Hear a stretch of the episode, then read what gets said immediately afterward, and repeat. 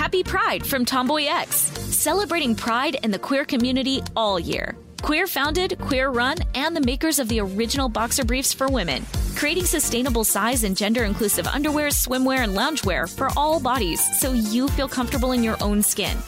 Tomboy X just dropped their Pride 24 collection. Obsessively fit tested for all day comfort in sizes 3 extra small through 6X. Visit tomboyx.com. I'm Jordan Gonsalves, and I'm a journalist. Join me on my new podcast, But We Loved, where queer elders recount the amazing history they've lived through. In the middle of Wall Street, they stopped traffic, they were doing a die in. And in the process, share little gems of wisdom for the next generation. The key is to understanding yourself, learning to love and embrace yourself. You can listen to But We Loved on the iHeartRadio app, Apple Podcasts, or wherever you get your podcasts. Hi there, I'm Bob Pittman, Chairman and CEO of iHeartMedia. I'm excited to announce a new season of my podcast, Math and Magic Stories from the Frontiers of Marketing. Our guests this season show us big risk can yield big rewards, like Rob Reilly, the creative head of one of the world's leading advertising firms. I try to create environments where anybody can say anything without any judgment. Listen to a brand new season of Math and Magic on our very own iHeartRadio app, Apple Podcast, or wherever you get your podcast.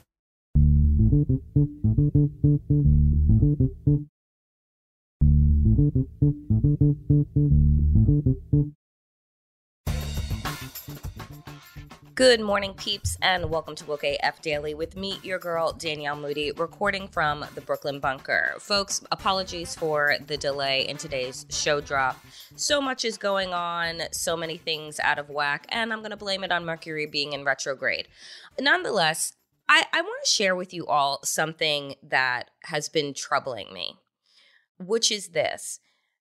Over the weekend, here in New York, where I am, there was another shooting uh, on a subway.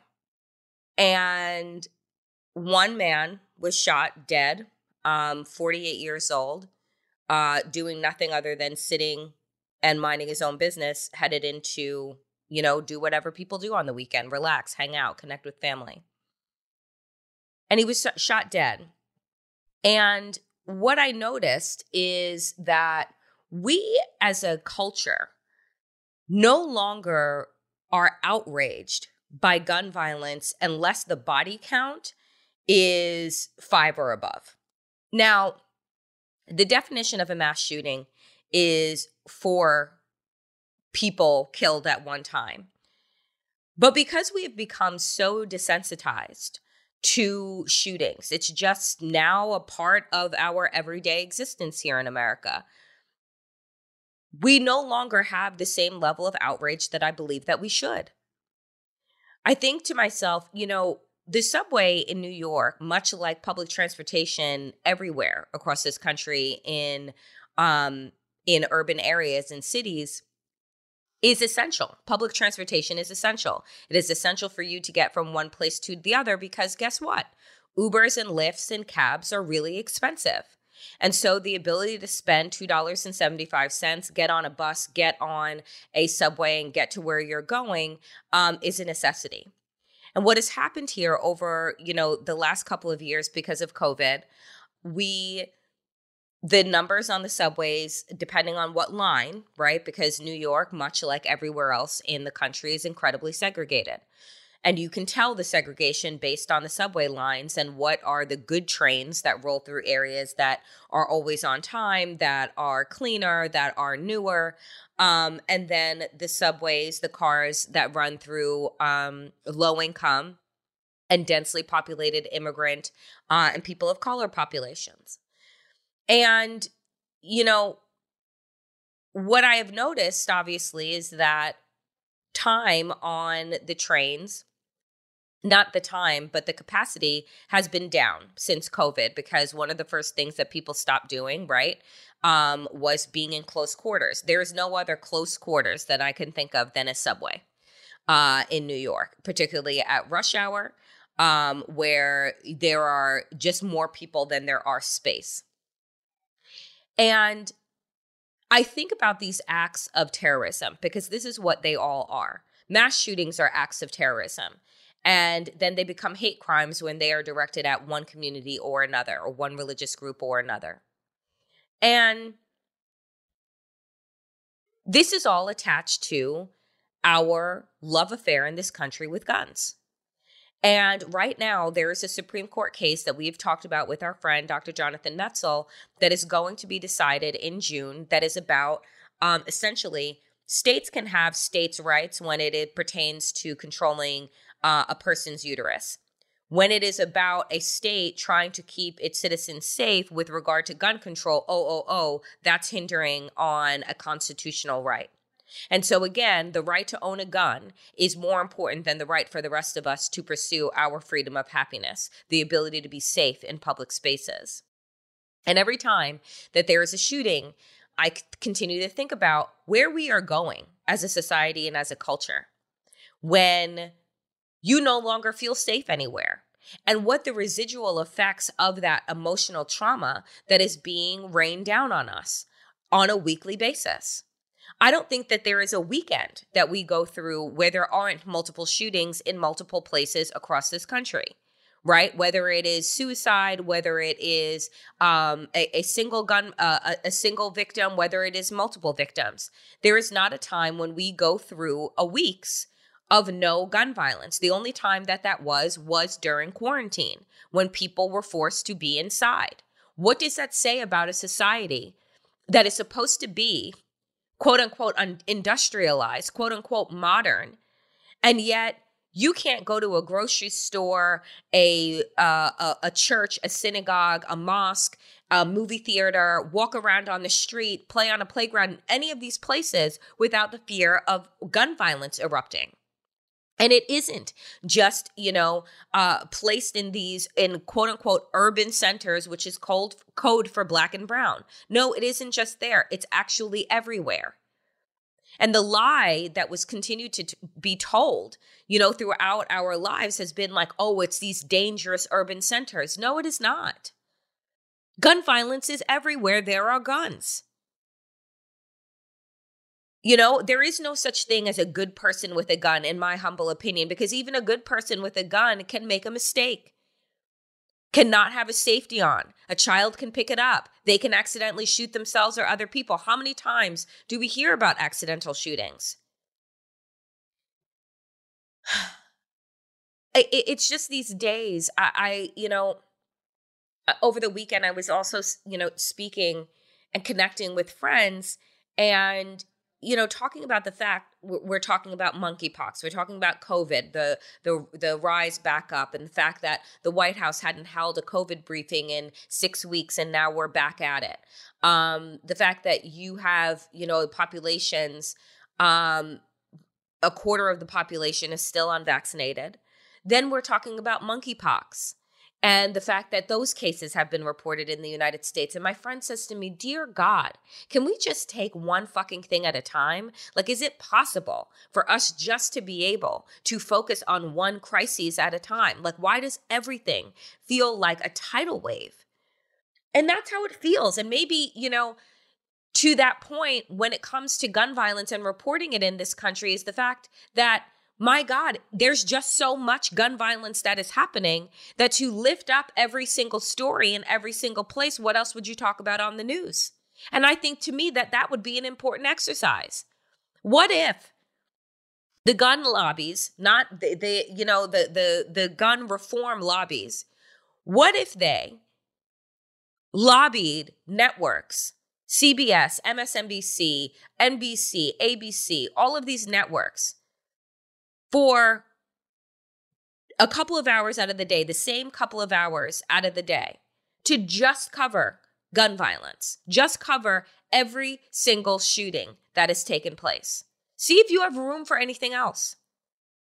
And let that be a campaign that is out for like a couple of days where you're just like, oh my God, this is how much gun violence is in this country. I think that if it were reported, not just these mass shootings, that catch the public's attention. And again, only for a little bit, only for a day or two before something else comes.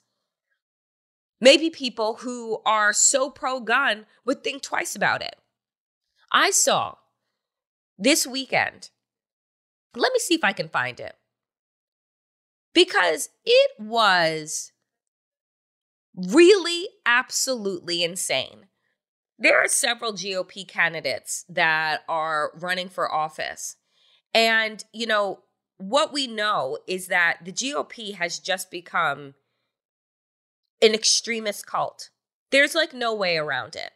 You know, I was watching uh, another show that is on CNN. It's a new like CNN series. I forget the guy's name, but they're going around, you know, into different places and doing like investigative reporting. And one of the first places that he went to was Ghana to um to interview these kind of, you know, really incredible renegade journalists who cover their faces, um, change their voices because they're unearthing all of the corruption that is in the government and they want Ghana, their their home country, to be co- corruption free. And some of the journalists that are part of this group have been assassinated. And you know, as he's talking um, to them, and he's you know illuminating like how the slave trade started in this in this particular country in Africa, and you know the fact that there were you had slaves slave quarters you had atrocities that were happening in Ghana and in this one particular area these fundamentalist Christians built a church in the middle of this prison ch- slave quarter area where they would worship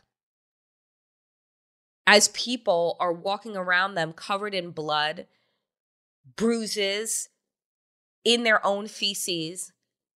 And these right wing fundamentalist Christian cult erected a church in the center of it. And what the show said was just like, there's nothing that you can say to this other than the fact that this is a cult.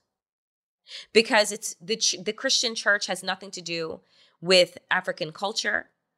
And the fact that it was erected in this place to condone acts of violence and torture and rape is disgusting. Like, who does this? Is what the narrator was saying. And then I look over the weekend and I see little clips of, you know, these GOP extremist cult candidates. And there was this woman standing in front of a sign that said, Guns, God, and Babies. And one of the woke AF, Matthew, thank you so much for sending it to me on Instagram. I was dumbstruck. But I'm like, when you look at these signs, and this is what these people are standing by and touting, they are lunatics. And what is scary is that they're not fringe. Like guns, God, and babies you don't care about babies because 192 Republicans in the House of Representatives voted against the production of baby formula. And anybody who wants to come out and tell me, like, oh, that's not what they voted against, shut up. Shut up. They have voted against the child tax credit. They have voted against relief for families. So you want to put up a sign for your election rally that is guns, babies, and God, and that is supposed to make you a patriot, you don't even understand God. That's what I that's what gets me about these people. They have no understanding of God whatsoever. Right? They don't even understand the teachings of their own Bible that once again, like in nowhere did it say that God is anti-abortion and nowhere did it say that slavery is condoned. And nowhere does it's just like these white evangelical Christian people and their interpretation their interpretation of religion, their their interpretation of like how society should function is through violence, threat, persecution, misogyny, and patriarchy. So they may continue to make inroads, which they are doing, but I'm telling you, the only way that this ends is vi- is through violence. And they have all the guns. So honestly, without other countries intervening when America does erupt into a civil war, I don't know how this ends. But when you have these people who want to talk about the sanctity of life, you're putting up a sign that says guns, God, and babies. Are you dumb? This is 25% of the population. And I'm wondering when the other 75% are going to wake up and take action. Because something has to be done. Coming up next, my conversation with our friend Glenn Kirschner, breaking down the latest in all of the legalese, uh, where Trump is in terms of these investigations, what is happening with the 1 6 House Commission as we get ready to prepare for the prime time hearings. That is coming up next.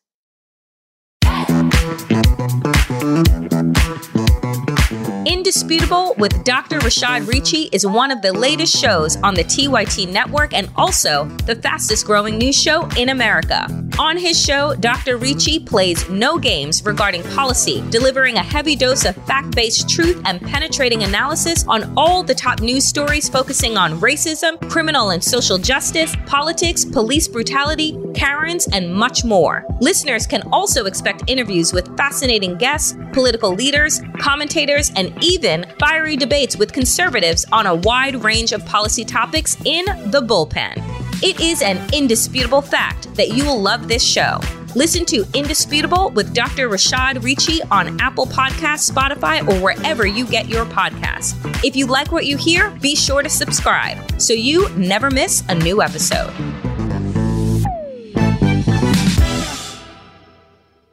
Get a behind the scenes look at Comedy Central's The Daily Show on Beyond the Scenes, an original podcast from The Daily Show with Trevor Noah. Every week, host Roy Wood Jr. goes deeper with the notable guests and experts from the Emmy Award winning series. Together, they use comedy to tackle current topics from gentrification to gun laws and take a closer look at how and why these topics matter. Listen to Beyond the Scenes from The Daily Show with Trevor Noah on the iHeartRadio app, Apple Podcasts, or wherever you get your podcasts. New episodes every Tuesday.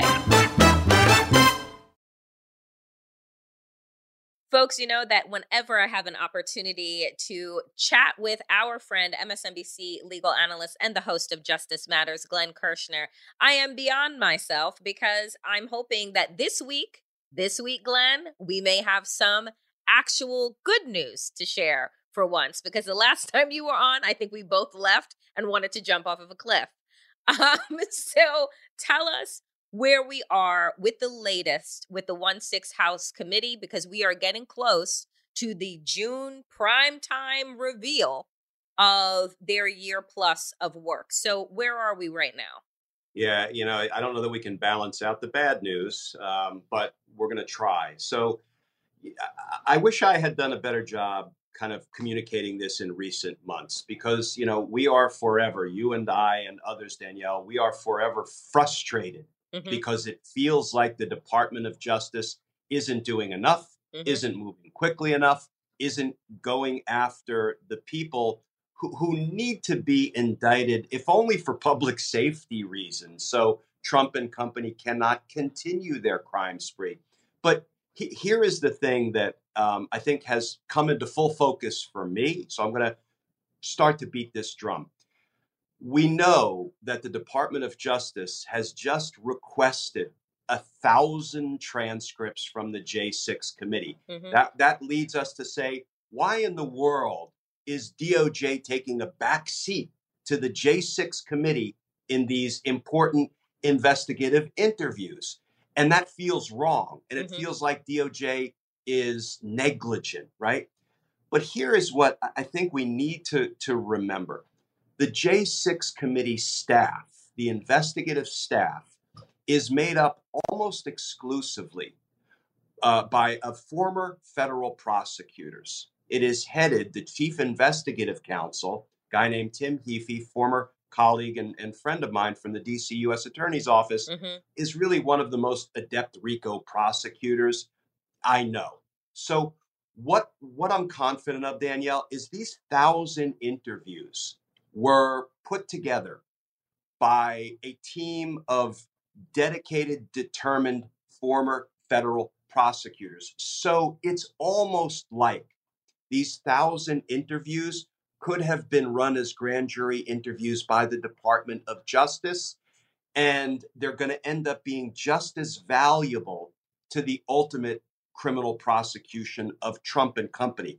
That should give us some comfort. The other reason that I think this was, I'm going to say, a smart tactical move, if in fact Mm-hmm. what we're discussing is a product of tactics and not happenstance. I think Mhm, there's mhm, probably both things at play in the way this investigation has progressed.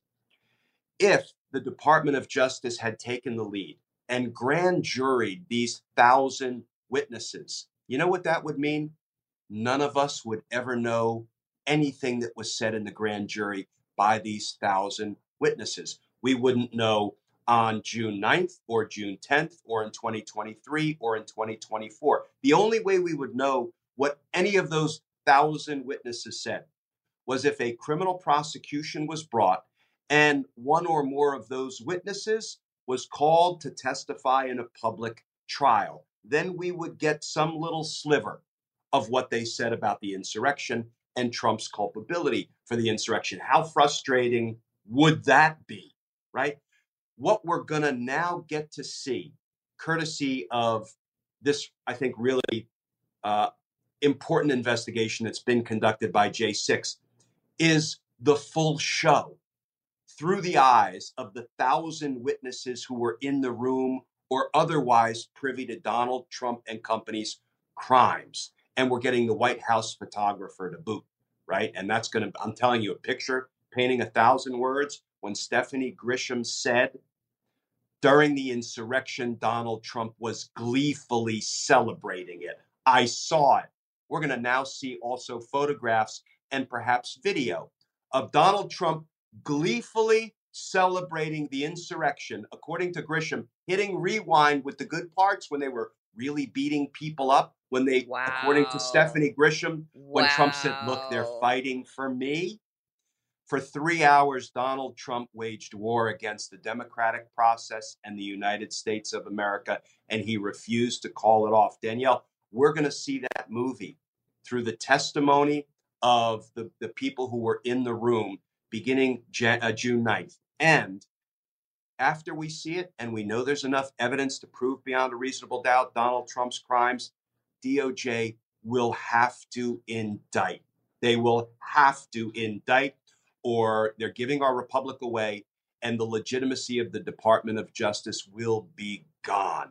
So, the way this has played out is not as bad as it, it, it's been feeling to us. I guess my concern here, Glenn. Now, I, I first I want to say I th- this is this is good news.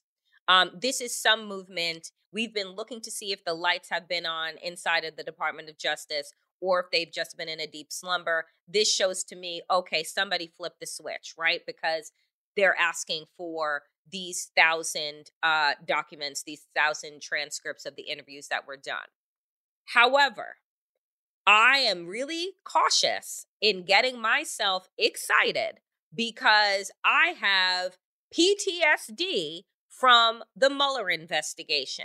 So, can you give us some insight into how this reveal come June may be different and or the same from what we saw with the Mueller report? Now, I pray to God that there is nothing other than it being in the same room that it's the same from the Mueller report. But what what what are we going to be looking for? What are you going to be looking for as we gear up for this next month? Uh, you know, I'm with you, Danielle. This is the curse of being the eternal optimist because our heads hurt from having the rug pulled out from under us Mm-mm. while we're standing on it so many times and having our heads, you know, crack on on Mhm. the pavement, and we're tired of it. So I'm with you that we shouldn't get our hopes up. We should manage our own expectations. But you know, there the, the Mueller report fell flat because Bill Barr lied about it and did not let the mechanisms of government do what should have been done once Bob Mueller documented 10 obstruction of justice crimes by Donald Trump, right? And we had Judge Reggie Walton, a personal favorite of mine, who said Bill Barr spun the Mueller report and deceived the American people, and Bill Barr lacks candor. Those are Judge Walton's words, not mine. And that's why I'm not all that excited about Bill Barr's supposed appearance before J6. Um, I, I do think this is going to be different because there is no Bill Barr in a position of hmm power to tank the J6 committee hearings or findings or report that will be issued. That has me optimistic. I'm also optimistic because we've all seen these congressional hearings that make us sick to our stomachs because you have the Democrats who are interested in getting reliable information out. And then you've got the yammering idiots like Jim Jordan and Gohmert and the rest of them just spouting their garbage and their propaganda and their disinformation, right? That is not what this hearing will be. This hearing will be everyone in the room who has a microphone, even if they're Liz Cheney and Adam Kinzinger, on the same patriotic page.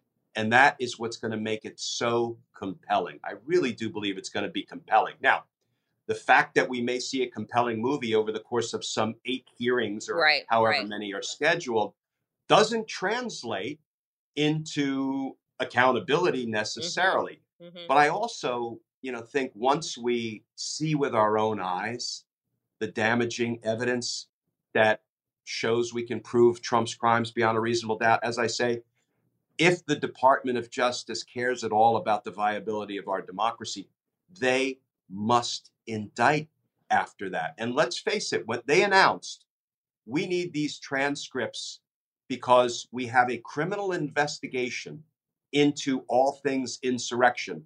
I'm taking liberties with the precise language. And that's why we want them. And you know what? Bennie Thompson, God bless him, said, you know what?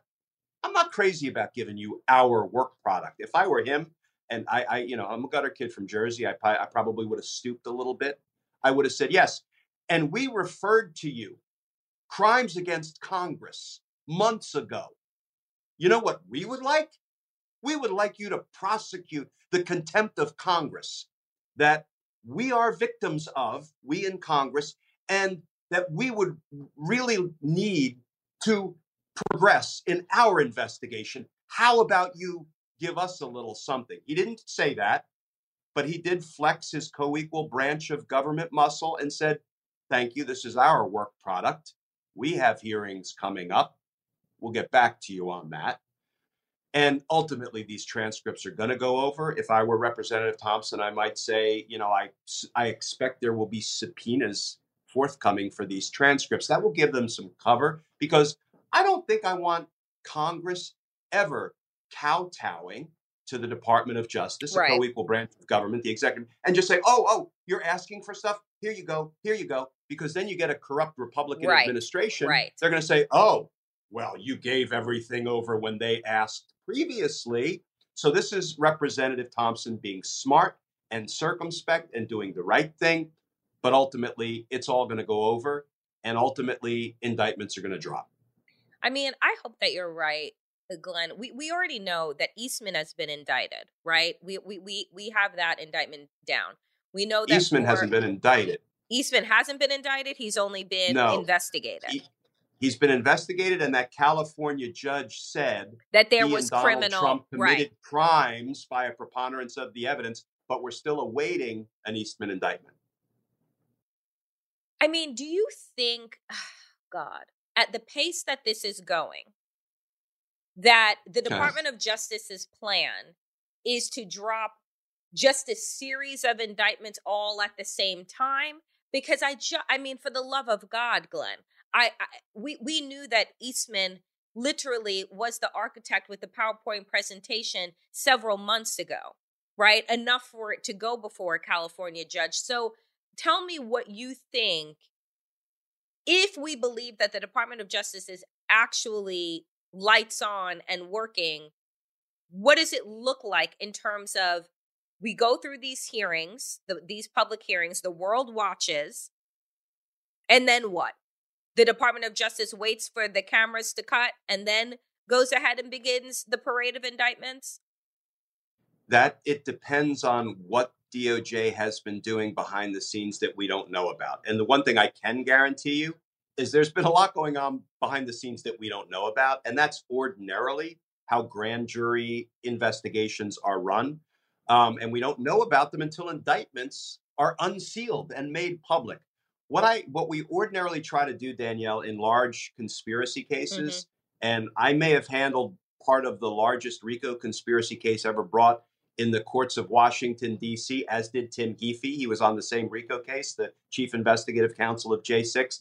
But it was like a drop in the ocean as compared to what DOJ is contending with on the insurrection front. But what we ordinarily try to do is we try to do a coordinated takedown. What does that mean? Mm-hmm. It means we will put as many people into a joint indictment and indict them all at the same time and coordinate um, simultaneous search warrants on all of their homes and businesses and any other place over which they have exclusive control at the same time because what we don't want to do is piecemeal lock people up because once you lock one person up there that has a ripple effect and lots of other people who are complicit in the crimes will start to try to destroy evidence will start to try to tamper with witnesses. That's why we do an all at once coordinated takedown by indicting them all together in the same indictment coordinating simultaneous search warrants literally dozens if not hundreds of them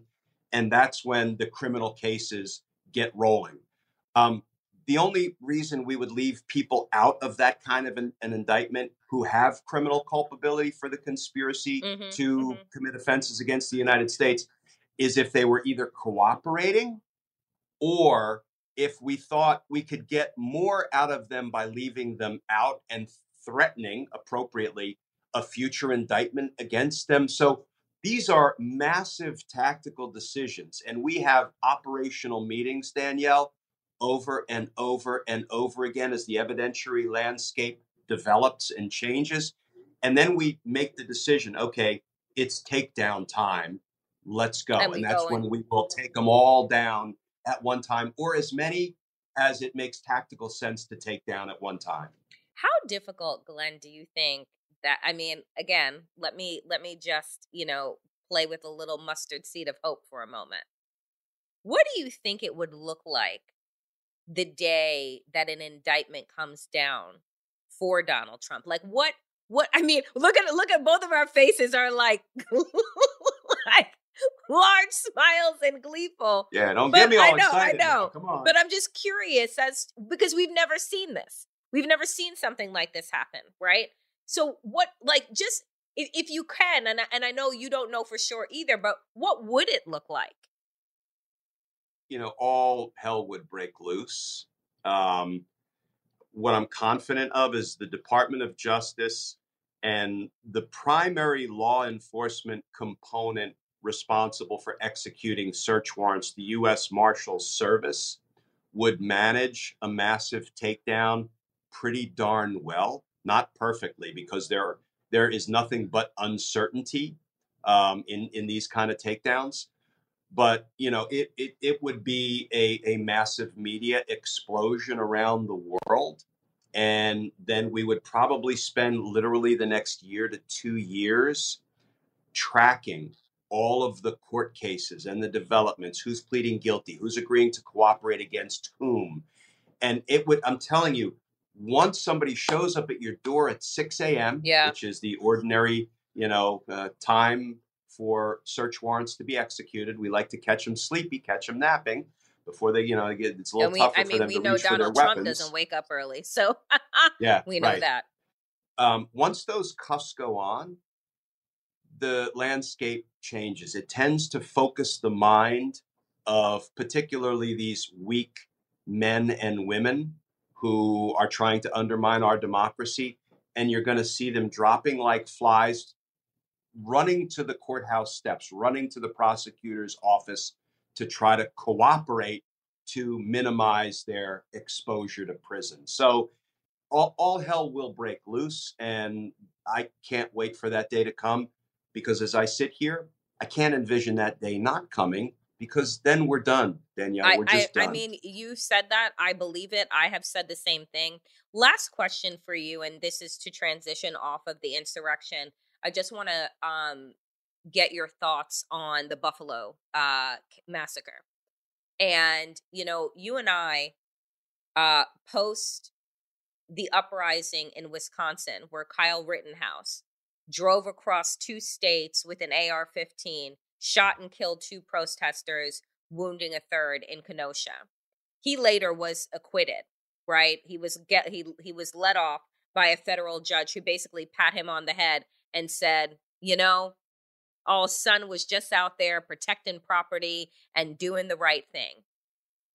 I've been thinking, Glenn, and I you're I'm not a lawyer, so I ask you. Tell me what is the difference, right, between a Buffalo white supremacist terrorist driving 200 miles to shoot and kill 10 black people, ranging in age from 30 all the way to 86 years old, to kill them in cold blood. The only difference I can see is that Kyle Rittenhouse didn't write a manifesto. So were we just like needing in the rule of law for these people, the people that commit heinous crimes, to then confess them in a manifesto for them to be convicted? So, you know, Kyle Rittenhouse, these are actually, I think, significantly different cases given the way the facts as we know them played out. I do think they were both hate and racist inspired acts of violence. But, you know, what we saw on the during the Kyle Rittenhouse trial, we saw videotape and there was testimony, which is, you know, admissible and can be accepted by the jury of of people trying to I, hate to use the word attack Kyle Rittenhouse because there are attacks that are offensive and there are attacks that are defensive, Mm-hmm. trying to protect oneself. But it was up to the jury to decide whether these people who were attacking, who were using physical force against Kyle Rittenhouse, were doing that to try to protect others from Kyle Rittenhouse's violence. Right, right. Or mhm. were just, you know, nasty people trying to attack Kyle Rittenhouse because they didn't like him or whatever. And that that decision was handed to the jury. And what I think the jury concluded was I can't rule out self defense beyond a reasonable doubt. I may have some, I may hate who Kyle Rittenhouse is, what he stands for, what he did, but I can't rule out to nearly 100% certainty, beyond a reasonable doubt, that maybe there is some lingering self defense angle here. So, it, you know, the not guilty verdict was not an embrace of what he did. I think it was an application of the rule of law and the evidentiary standard to what the prosecutor and the defense attorneys presented to the jury.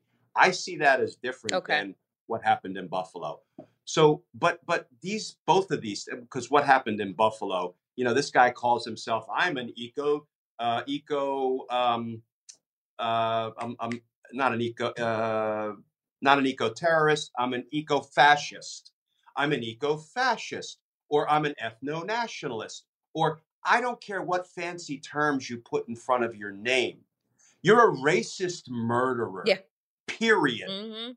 And that's what you will be shown to be in a court of law because he has no defense. I think he was proud of his attempt his attempt to kill as many black folks He streamed as it. he could. He streamed it. He it. was proud of it. But here is what this is a product of, Danielle. Mhm. And this is what's got me so flippin' frustrated. We need a whole of government approach to two things. America sits right now stubbornly at the intersection of uncontrolled, unrestricted access to assault rifles and weapons of war Yep. and uncontrolled, unrestricted hate speech on our public Yep. airwaves and our social media platforms. Hate speech, if not designed to incite imminent violence, certainly likely to incite imminent violence. We sit at that crossroads. And Danielle, our government seems to do nothing about it, which is a prescription for another buffalo and another buffalo and another buffalo if we don't do something about it. Why cannot we take a whole of, go- whole of government approach where we do three things? And I want to focus on just one of the three. We regulate, we legislate, and then when our regulations and our legislation is attacked, we litigate, we go into court, and we defend it. If I was the president, which I will never be, because I'll never run for public office, and if I did, I wouldn't get elected. Um, I would never stop signing executive orders, a hundred Yep. executive orders in a hundred days, designed to get at that dual evil of unrestricted gun access and unrestricted hate speech likely to incite violence. And I would get my smart, much smarter than me, constitutional people around me saying, how can I craft an executive order that gets at these two things that will pass constitutional muster so I can go into court and defend it? And I would do 100 executive orders in 100 days. I would go on the offense. I would go scorched earth. Let the Republicans, I would flood the zone with good. Let the Republicans come into court and try to challenge the good I'm trying to do. Not only 100 executive orders in 100 days, Danielle, I would task every single government agency in the executive branch that has any little bit of a dog in the public safety fight. And, you know, there are more executive branch agencies than you can shake a stick at, right? I mean, if, if you went to the Department of Justice, the Department of Defense, Commerce, Labor, Energy, Education, FCC, SEC, the, the, the, the Consumer Protection Board, and, and there, there are another dozen. And I and I tasked each agency with give me one, maybe two regulations that are designed to get it unrestricted access to weapons of war and unrestricted hate speech in, uh, likely to incite imminent violence. Give me those regulations, and we're going to regulate the crap I mean, this is just not that problems. hard. And then we're going to go into court when the Republicans come in because we flooded the zone with good and they challenge our regulations, just like they're going to challenge our executive orders, and we're going to defend them. And you know what?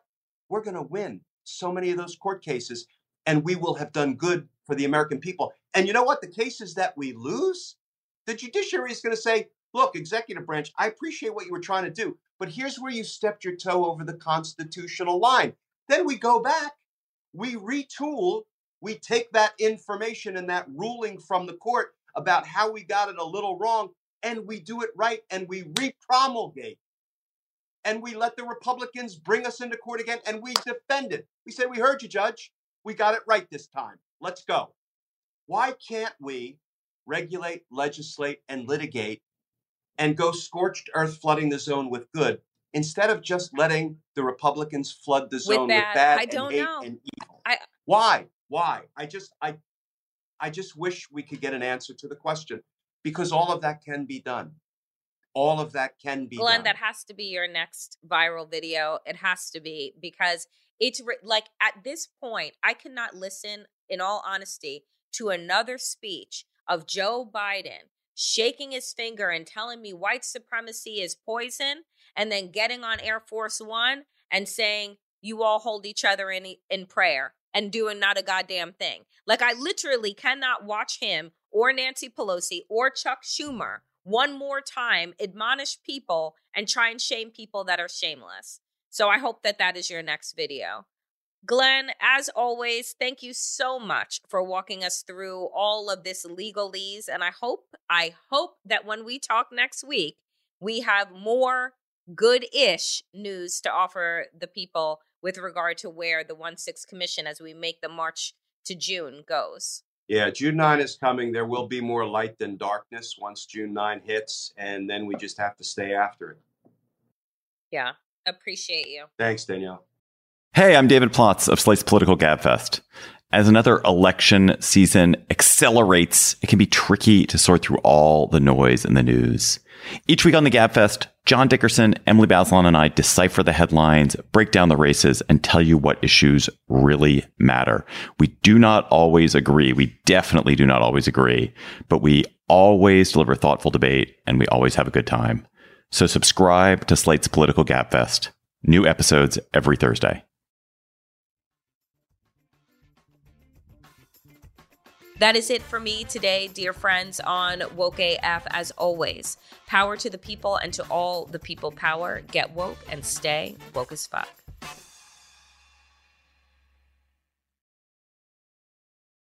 Get a behind the scenes look at Comedy Central's The Daily Show on Beyond the Scenes, an original podcast from The Daily Show with Trevor Noah. Every week, host Roy Wood Jr. goes deeper with the notable guests and experts from the Emmy Award winning series. Together, they use comedy to tackle current topics from gentrification to gun laws and take a closer look at how and why these topics matter. Listen to Beyond the Scenes from The Daily Show with Trevor Noah on the iHeartRadio app, Apple Podcasts, or wherever you get your podcasts. New episodes every Tuesday. Happy Pride from Tomboy X. We just dropped our Pride 24 collection. Queer founded, queer run, and creating size and gender inclusive underwear, swimwear, and loungewear for all bodies so you feel comfortable in your own skin. Visit tomboyx.com to shop. I'm Jordan Gonsalves, and I'm a journalist. Join me on my new podcast, But We Loved, where queer elders recount the amazing history they've lived through. In the middle of Wall Street, they stopped traffic. They were doing a die-in. Right. Right. And in the process, share little gems of wisdom for the next generation. The key is to understanding yourself, learning to love and embrace yourself. You can listen to But We Loved on the iHeartRadio app, Apple Podcasts, or wherever you get your podcasts. Hi there, I'm Bob Pittman, Chairman and CEO of iHeartMedia. I'm excited to announce a new season of my podcast, Math and Magic Stories from the Frontiers of Marketing. Our guests this season show us big risk can yield big rewards, like Rob Reilly, the creative head of one of the world's leading advertising firms. I try to create environments where anybody can say anything without any judgment. Listen to a brand new season of Math and Magic on our very own iHeartRadio app, Apple Podcast, or wherever you get your podcast.